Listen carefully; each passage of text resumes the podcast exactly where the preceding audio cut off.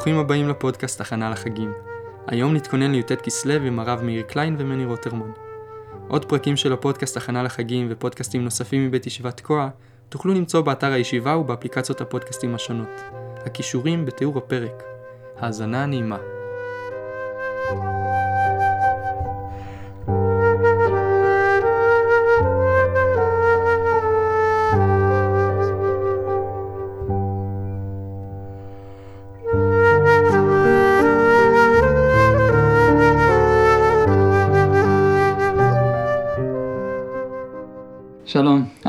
רוטרמן, תלמיד בישיבת תקועה. אה, נמצא איתנו מאיר קליין, בוגר של הישיבה, אה, הוא אחד מהאורחים של התנ"ך המבואר של הרב הדין, וכרגע כותב דוקטורט על הגותו של הרב הדין שטיינזנץ, ואנחנו כאן נדבר על אה, י"ט כסלו, קרב ובא. אז לחיים, לחיים, שלום מאיר. לחיים, שלום, שלום, טוב להיות כאן. טוב, אז, אז ערב טוב, קודם כל י"ט כסלו זה תאריך שעלתה קרנו בזמן האחרון בקרב אה, חוגים יותר רחבים ממה שהיה בדורות הקודמים. אה, אולי ראוי ככה לתת איזו סקירה קצרה על מה קרה שם, מה, מה מיוחד ביום הזה, זה בסך הכל יום אה, שכוח באמצע חודש כסלו. והאירוע המרכזי שקרה שם, שנחגג עד עצם היום הזה, בעיקר על ידי חסידי חב"ד, זה באמת שחרורו של רבי שניאור זלמן מילדי, אדמו"ר הזקן, אה, המכונה בפי חסידי חב"ד, מהכלא הרוסי. והסיפור של המאסר והשחרור הפך להיות אה, סיפור מאוד מאוד דרמטי בהיסטוריה של החסידות בכלל, בפרט חסידות חב"ד, אבל של החסידות בכלל. ו, והדרמה של הסיפור היא דרמה שנתפסה כמשהו מאוד מאוד סמלי. אה, גם המאסר וגם הגאולה שבה, השחרור שבא בעקבותיו, נתפסו כמשהו מאוד סמלי לגבי המעמד של החסידות בכלל בעולם היהודי.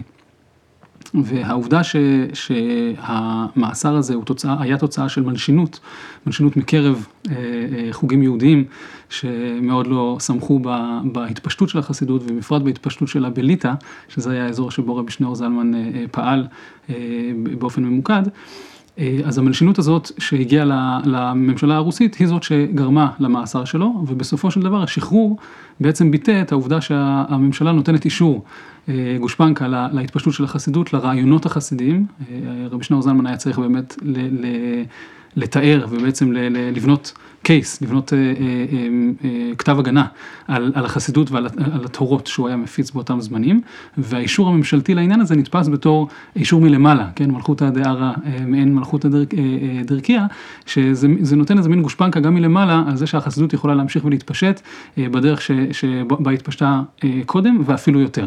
זאת אומרת, מאותו רגע ואילך רבי שניאור זלמן גם הרחיב את, ה, את ההפצה של התורות שלו, הן נהיו יותר ארוכות, יותר מפורטות, יותר, יותר שיטתיות, ו, ולכן התאריך הזה נתפס בצורה מאוד מאוד סמלית, כשלב מאוד מכריע בהתפשטות של החסידות באותם זמנים ובאותם מקומות. אז אתה אומר שהדבר התחיל בתור ריב בין יהודים, אה, התחיל בחוסר הסכמה, אולי גם התגלגל לריב. ריב, ריב ממש. ריב ממש. כן. אה, זה מסמל עניינים של, אה, של השמיים, עניינים עליונים. נכון, נכון, זאת אומרת זה דבר שהוא מאוד, מאוד מקובל בעולם החסידי, אה, מתוך התפיסה של השגחה פרטית, מתוך הראייה שהקדוש ברוך הוא משגיח על כל פרט במציאות, וכל אירוע הוא מתוכנן ומחושב ומבטא את התכלית האלוקית לגבי כלל הבריאה, אז כשיוצאים מנקודת הנחה כזאת, אז מכירים בכך שמאורע שיכול להיות מצד עצמו מאורע פרטי, למרות שבמקרה הזה באמת הוא לא היה פרטי אפילו מבחינה היסטורית חברתית פשוטה, אה, אבל אפילו מאורעות פרטיים יש להם השלכה ומשמעות הרבה מעבר למה שנתפס פה בתוך המציאות הגשמית שלנו.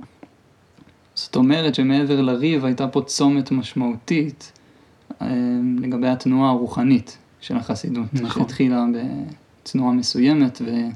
ביום הזה משהו התפתח לדבר אחר לגמרי. נכון מאוד, נכון מאוד, ואמרתי זה היה דבר שהיה ניכר אפילו בתוך התורות של רבי שניאור זלמן עצמו, והרבה מעבר לזה מבחינה חברתית באמת העובדה שיד אה, אה, החסידים יצאה לעליונה במשפט הממשלתי, במשפט של הצאר, הייתה מאוד מאוד בעלת משמעות בגלל שהיה ברור לכולם מה יקרה אם הצאר יפסוק שהחסידים אשמים, זאת אומרת שההאשמות שטפלו עליהם אה, בזה שהם מייסדים דת חדשה, בזה שהם לא נאמנים למסורת ישראל סבא, בזה שהם שמים דגש יתר על כל מיני דברים ולא מקפידים על המצוות כמו שיהודי דתי אמור לעשות, אז היה ברור לכולם מה תהיה ההשלכה של פסק כנגד רבי שניאור זלמן בהקשר הזה, והיה ברור שגם מבחינת, שוב, בארץ, כאן למטה בארץ, יהיו לזה השלכות הרסניות על התנועה החסידית בכלל, ובפרט באזורים האלה של ליטא ורוסיה הלבנה.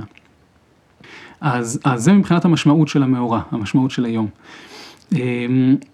האופן שבו, האופי שבו היום הזה, שאותו היום הזה קיבל במשך הזמן, הוא הלך והתעצב במסורת של חסידי חב"ד, ואחר כך באמת, כמו שאנחנו רואים גם היום, אירועים גדולים בבנייני האומה ובמקומות אחרים, שהדבר הזה נחגג אה, בחוגים הרבה יותר רחבים, אה, בין השאר בגלל שגם בדורות הראשונים, י"ט בכסלו הייתה לו משמעות, עוד לפני הסיפור של המאסר והגאולה, בתור יום פטירתו של המגיד ממזריץ', שהיה ממשיך של הבעל שם טוב, ולכן אה, גם חוגים חסידיים אחרים שהיו מתלמידי המגיד, אה, שזה בעצם מקיף פחות או יותר את כל התנועה החסידית של אותם זמנים, הייתה לו איזושהי משמעות עוד לפני כן, אבל משמעות כמו, של, כמו שיש משמעות לפטירתם של צדיקים, גם הבעל שם טוב נפטר בחג השבועות, אז, אז חגגו אותו באופן אה, די מוגבל ומקומי. זה יום שעושים בו לחיים, בכל מקרה. בוודאי, כן, על זה אין, אין ספק ולא צריך להרהר. אז במשך הדורות, עם הזמן, היום הזה קיבל אה, עוד רבדים ועוד משמעויות, והנקודת הציון בעיניי, אחת הנקודות הכי משמעותיות, זה היה אה, מאורע אחד, שבו הרבי החמישי של חב"ד, רבי, רבי שלום דובבר, אה, שהוא הקים את רשת, ה, רשת הישיבות, ש, שהיום יש המון המון סניפים שלהם בכל העולם, של ישיבות תומכי תמימים. פעם אחת לא היה נוכח בלובביץ' ביום הזה, שעבור החסידים הוא היום הגדול של השנה, ו, ולא, לא, החסידים לא יכלו לחגוג עם הרבי באותה שנה. אז uh, כדי uh, לחפות על זה או לכפר על זה או לפצות את החסידים, אדמו"ר הרש"ב שלח איגרת uh, מאוד קצרה יחסית, שאותה הבן שלו, הרבי הרייץ, לימים, קרא בפני כל תלמידי הישיבה והמשפיעים, והאיגרת הזאת היא איגרת שבתמציתיות גדולה מאוד, בכמה פסקאות קצרות, מספרת את הסיפור של היום הזה ואת המשמעות שלו, כפי, ש, כפי שהאדמו"ר החמישי הבין והסביר אותה. לכלל החסידים מאותו זמן, והניסוחים שלו והמילים שהוא בוחר הם בעיניי מאוד אה, מאירי עיניים.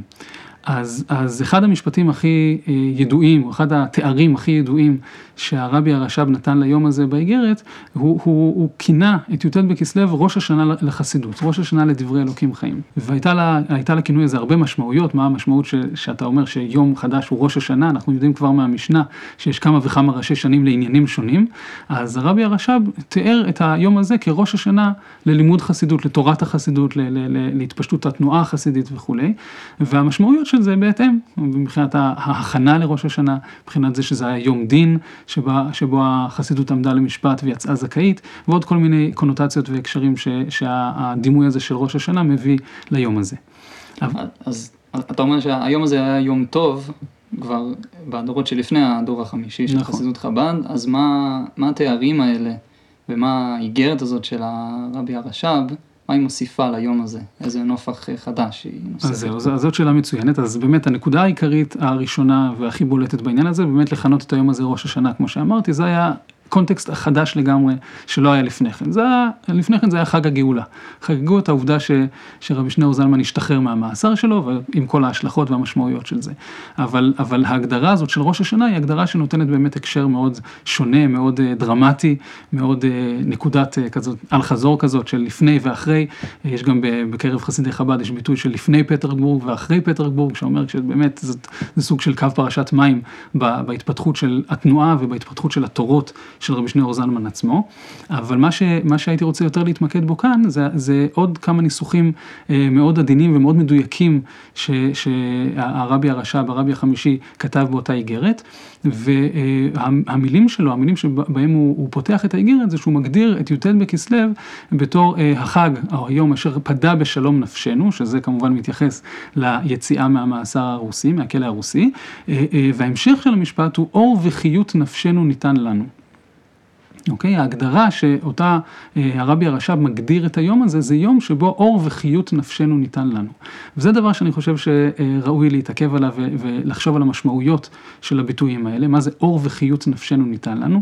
אה, אור וחיות הם שניהם ביטויים של, שלקוחים מתוך העולם המוכר לנו, אנחנו מסתכלים ורואים אור בחיי היום-יום וגם חיות זה דבר שאנחנו יכולים לראות בעיניים, ובכל זאת כשמדובר על אור וחיות נפשנו, אה, אנחנו מדברים על הקשר קצת שונה. מה זה אור של הנפש, מה זה חיות של הנפש, זה דבר מעניין יותר. ובהקשר הזה, ההסבר הפשוט הוא שלשני הביטויים האלה, גם אור וגם חיות, יש צד אחד משותף, וזה שהלפני והאחרי הם לכאורה לא מובנים מאליהם. זאת אומרת, כשאנחנו מדברים על, על מקום שהוא מואר לעומת מקום חשוך, ההבדל בין זה לזה הוא לא הבדל שתלוי בשום דבר שנמצא, אם ניקח, אם נחשוב על חדר, מבחינת הריהוט של החדר, או צבע הקירות, או, או האנשים שנמצאים בו, אין שום הבדל אם החדר הוא חשוך או מואר. אז במובן הזה כשמכניסים אור לחדר, לא שינינו בו שום דבר. ועדיין שינינו בו הכל. וזה אחד מהמאפיינים הכי אה, אה, דרמטיים או הכי, או הכי בולטים של אה, תורת החסידות ושל אורח החיים החסידי, שהוא סוג של חידה. הרבה אנשים אה, אה, תוהים על העניין הזה, שמצד אחד זה נראה שחסידות היא דבר מאוד מובן מאליו. האופן שבו אנשים חיים אה, כחסידים הוא כמו של יהודים יראי שמיים, כמו בהרבה זרמים אחרים, וממילא השאלה עולה ועלתה וכנראה תמשיך לעלות, מה חידשה החסידות? מה ה big deal? מה, מה, מה עשיתם שלא נעשה כבר קודם? והרבה מאוד מהדברים האלה הם באמת נכונים, הרבה מאוד מנהגים חסידיים ורעיונות חסידיים הם דברים שלא התחדשו אה, אה, עם ביאתו של הבעל שם טוב על העולם. ובמובן הזה יש באמת לא מעט דברים שאפשר באמת לראות, כמו שהרב שטיינלץ אוהב, אהב תמיד להדגיש, שכל המנהגים, החל מהגרטל, דרך השיריים ועד לעוד כל מיני דברים אחרים שחסידים נוהגים בהם והם מזוהים עם התנועה החסידית, הם דברים שהיו כבר לעולמים, הם לא, הם לא הומצאו בתוך העולם היהודי עם, עם התנועה החסידית. מצד שני, אנשים שמכירים חסידות וחיים חסידות מרגישים שאי אפשר בלי זה, שהחיים עם ובלי הם לא אותם חיים בכלל. וזו תופעה שהיא מאוד אה, ניכרת כשאנחנו משתמשים בדימוי הזה של אור. אז, אז לחשוב על חדר שהוא מואר וחדר שהוא חשוך, זה בדיוק אותו סוג של דבר, אנשים יכולים להגיד, מה שינית? מה עשית? הכל, הכל היה קודם והכל נשאר אותו דבר גם אחר כך. אבל מי שלא יודע את ההבדל כנראה שהוא עיוור.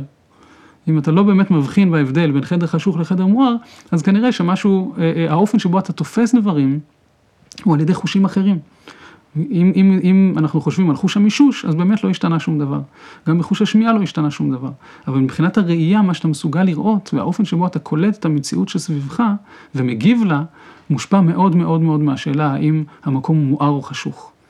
אז במובן הזה, אור וחיות נפשנו, האור של הנפש שניתן לנו בי"ט כסלו, משמעותו שחיי הנפש, חיי עבודת השם, החיים של יהודי שומר מצוות לפני החסידות ואחרי החסידות, או לפני אה, י"ט בכסלו ואחרי י"ט בכסלו, הם חיים אחרים לגמרי. חיים שאי אפשר להשוות אותם כל עוד אנחנו מסתכלים על החושים הנכונים, כל עוד אנחנו מסתכלים על הראייה, ולא על אה, חושים אה, גסים כמו מישוש. אז למה הדבר דומה? מבחינת אורח החיים הפשוט, אפשר היה להגיד באמת שיהודי שומר מצוות הוא יהודי שומר מצוות, יש שולחן ערוך ומקיימים את השולחן ערוך כלשונו עד כמה שניתן, וזה גם מה שחסידים עשו ועושים ויעשו. אז במובן הזה אין הבדל, וזה נמשל למישוש.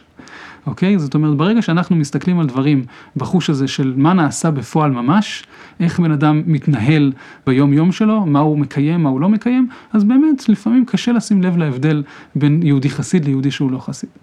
אבל מבחינת הראייה ומי שיש לו עיניים, אה, כמו שמשה רבנו מדבר על לב לדעת ועיניים לראות ואוזניים לשמוע, מי שיש לו איזושהי רגישות פנימית, יכול לשים לב להבדלים של שמיים וארץ בין בן אדם שחי חסידות וחי עבודת השם חסידית, לבין בן אדם שמקיים תורה ומצוות כמצוות אנשים מלומדה.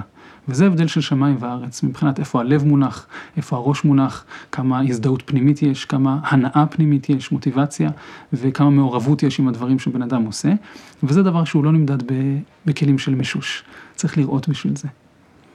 אז באמת לפי העניין הזה של האור, ולפי המשל גם של החדר, מאוד אהבתי את המשל הזה, אמ, בעצם מה שיהודי עובר בתהליך הזה של ללכת אחרי מה שקרה בי"ט כסלו, מה שמתחדש אצלו זה בעצם כל החוויה. הוא יכול להיות באותו מקום, לחיות את אותה יהדות, אבל החוויה שלו היא כמו חוויה של עולם חדש. ממש. חוויית היהדות וחוויה של העולם כולו. אז זה מהצד של האור. ומה המשמעות של חיות נפשנו? נכון, אז החלק השני באמת זה חיות נפשנו, שגם בעניין הזה הדימוי של חיות הוא מאוד דומה לדימוי של אור, כי אם נחשוב על גוף, גוף חי וגוף מת נראים בדיוק אותו דבר. אוקיי? הגוף שלעצמו אין בו שום שינוי לפני המוות ואחרי המוות. כל האיברים נמצאים שם. הכל, כל התאים מונחים במקומם, ואפילו יש חלקים בגוף שממשיכים אה, אה, לפעול גם אחרי המוות, כן? השערות עדיין ממשיכות טיפה לצמוח, וכנראה גם הציפורניים ועוד כל מיני דברים. אז, אז נקודת המעבר הזאת, שהנפש עוזבת את הגוף, שהחיות מסתלקת, זה נקודת מעבר ששוב, לעיניים הגשמיות הגסות, הוא לא נתפס בכלל, לא נראה שיש שם באמת שינוי משמעותי שקרה בין לפני לאחרי. ועדיין, כמו שאמרנו קודם, בן אדם שיש לו איזושהי רגישות ועיניים פנימיות לראות, יכול לראות יהודי שומר מצוות שנראה לו פשוט מת. יש דבר כזה, אפשר להסתכל ולראות אנשים, וזה נכון לא רק על שמירת מצוות, זה נכון על חיים בכלל, יש אנשים שיש להם המון חיות. ויש אנשים שיש להם מעט מאוד חיות במה שהם לא עושים. והדבר הזה הוא מאוד ניכר אם אתה, אם אתה אה, לובש את המשקפיים הנכונות, או אם אתה אה, מאמץ או מחדד את החושים באופן הנכון. והשאיפה היא, או התקווה שהחסידות מפיחה בחיים היהודיים, היא שאפשר לחיות את הדברים.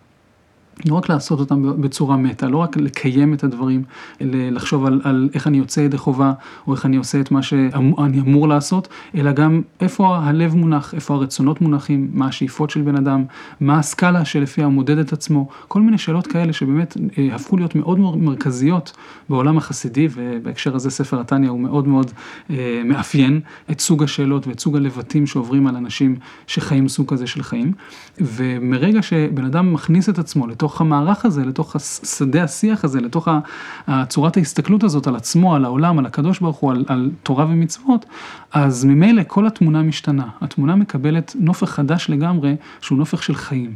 עכשיו, מה זאת אומרת חיים? מה זאת אומרת שדבר הוא חי? יש כל מיני הגדרות וכל מיני ניסיונות למה זה, זה דבר חי לעומת דבר מת. אני רוצה להגיד במשפט אחד ממש קצר ובהגדרה ממש תמציתית, מה לדעתי אחת הנקודות המרכזיות בזה. בסופו של דבר, דבר חי הוא דבר שבוחר לא ללכת עם הזרם. יש לו את האפשרות שלא להיכנע לתנאי הסביבה שלו, אלא לפעול אולי בהתאם להם, אבל באופן עצמאי בתוכם. ככל שדבר הוא יותר חי, ככה הוא פחות נתון ללחצים מן החוץ שמפעילים אותו. אז אם זה אה, אה, חוקי הטבע הפיזיים, אז אנחנו יודעים שאבן, שהיא דבר מאוד לא חי, אתה זורק אותה והיא תמיד תיפול למטה, כי, כי היא, כפו, היא כפויה לעשות ככה, היא כפויה לציית לחוק הטבע. דבר שהוא קצת פחות דומם, כן, דבר שהוא יותר, יש בו קצת יותר חיות, אז יש לו יותר אפשרות לצמוח, כן, היכולת הצמיחה של, של צמחים היא דבר מאוד מופלא ומאוד מפתיע, איך שזה פועל כנגד אה, חוקים פיזיקליים, איך אתה יכול לצמוח לגובה למשל בתור עץ, או כל מיני דברים כאלה שאתה מייצר לעצמך את המזון שלך, או כל מיני דברים כאלה, וכאשר אנחנו מדברים על בעלי חיים, אז יש להם יכולת הרבה יותר גדולה להימנע, או להתמודד, או להתנגד לתנאי הסביבה שלהם, ולבחור איפה הם רוצים להיות, איזה סוג של חיים כביכול הם רוצים לחיות, יכולים לנדוד ממקום למקום שצמחים לא מסוגלים וכולי, וכשמדובר על בני אדם, התקווה היא שהם יהיו יותר חיים מבעלי חיים, והם יהיו מסוגלים להיות פחות ופחות כפופים לתכתיבים מן החוץ, תכתיבים פיזיים, תכתיבים חברתיים, תכתיבים אה, תודעתיים, אה, אה, ואם בן אדם הוא לא כזה, אז אתה שואל את עצמך באיזה מידה הוא באמת חי. הוא קם כל בוקר לעבודה והולך למשרד ועושה בדיוק את כל מה שצריך לעשות כדי להכניס את המשכורת בסוף החודש וכל מה שהוא עושה, כולל החופשות שהוא לוקח, הן לא רק צפויות מראש, אלא הן גם בגלל תוצאה של לחצים חברתיים כאלה ואחרים. ואתה שואל את עצמך, במה הבן אדם בוחר? איפה מתבטאים החיים שלו? מה הוא רוצה להיות, שהוא לא נובע מהתכתיבים שמגיעים אליו מן החוץ. אז במובן הזה, ככל שמישהו יותר חי, ככה הוא יותר מסוגל ללכת נגד הזרם, כן? כמו שאמר הרב הרבה פעמים, שרק דגים מתים שוחים עם הזרם. להיות מסוגל לשחות נגד הזרם, וזה לא משנה אם הזרם הזה הוא חוקי הטבע, שאנחנו כבני אדם מסוגלים לשלוח חלליות לירח, ועל ידי כך בעצם אנחנו מבטאים את היכולת שלנו להתגבר על חוקי הטבע, במובן מסוים, אנחנו משתמשים בהם, אבל אנחנו גם בעצם בוחרים לחלום את האפשרות שלנו להתגבר עליהם, להתעלות מעליהם, וגם כשאנחנו מדברים על חוקים חברתיים כאלה ואחרים, על מעמדות, מה נחשב כערך, מה נחשב כחלום ראוי, מה נחשב אה, חיים ראויים לשמם וכולי וכולי. אז כל הדברים האלה מתבטאים בזה שבן אדם מקבל איזושהי חיות נפשית. חיות נפשנו שניתן לנו, זה סוג של פרספקטיבה חדשה על, על המציאות המוכרת, כמו שאמרת. המציאות שאנחנו כולנו מכירים אותה, יהודי חסיד לא בהכרח עושה דברים שונה. יכול להיות שהוא עושה בדיוק את אותם דברים, אבל מה, יש לו ניצוץ בעיניים. וזה דבר שהוא ניכר. כי הוא עושה את הדברים האלה בגלל שהוא בוחר לעשות אותם, בגלל שהוא מזדהה איתם, בגלל שזה מה שהוא, זה האופן, זה סוג החיים שהוא היה רוצה לחיות לכתחילה ולא בדיעבד, ובגלל שהוא רואה בתוך כל פרט ופרט בחיים שלו, על כל צעד ושעל, את הקשר עם הקדוש ברוך הוא, ואין דבר שמעורר את הניצוץ הזה בעיניים, את האור ואת החיות הנפשית, יותר מזה. אז אם ללכת אה, אחרי התיאור הזה של י"ט כסלו בתור ראש השנה לחסידות, אפשר לחשוב על אה, ראש השנה הרגיל שלנו, ושאנחנו מתכוננים אליו בתור אה, זמן של התחדשות, ואנחנו מחדשים, אה, בראש השנה זה התחדשות של ההמלכה של הקדוש ברוך הוא, אז אולי פה אנחנו באמת, אולי פה אנחנו יכולים אה, לחדש את, ה, את החסידות שלנו. ובהקשר של האור ושל החיות הפנימית, אז זה נשמע שכל אחד בי"ט כסלו יכול לחשוב על, ה, על האור הזה. האור הזה יש אותו בעולם, מסתבר. נראה גם, גם יהודי שחושב שהוא חסיד, גם יהודי שעוד לא בסיפור הזה, אז יכול להתחבר לעניין של האור, להתבונן באור הזה, איך זה יכול להאיר את העולם שלו, איך זה יכול להאיר את היהדות שלו, את ההתנהלות שלו בחיי המצוות, ומזה לקבל באמת חיות פנימית, ושהחיים שלנו יהיו חיים אמיתיים באור השם. נכון, הדבר המעניין באור הוא שתמיד יש יותר. אנחנו לפעמים חושבים שהשמש זה הדבר הכי מבהיק, הכי מאיר שיכול להיות בעולם. יש כוכבים ב- ב- ביקום שלנו שמאירים פי כמה וכמה הרבה יותר מהשמש. אז כמו שאתה אומר, גם יהודי שחושב שהוא חי חיים חסידים לגמרי לכל דבר ועניין, יש הרבה הרבה יותר אור שאפשר תמיד לקבל. אז שנתחדש בזה בי"ט כסלו הקרוב, בעזרת השם. בעזרת השם. עם האור, עם החיות. אמן. לחיים לחיים.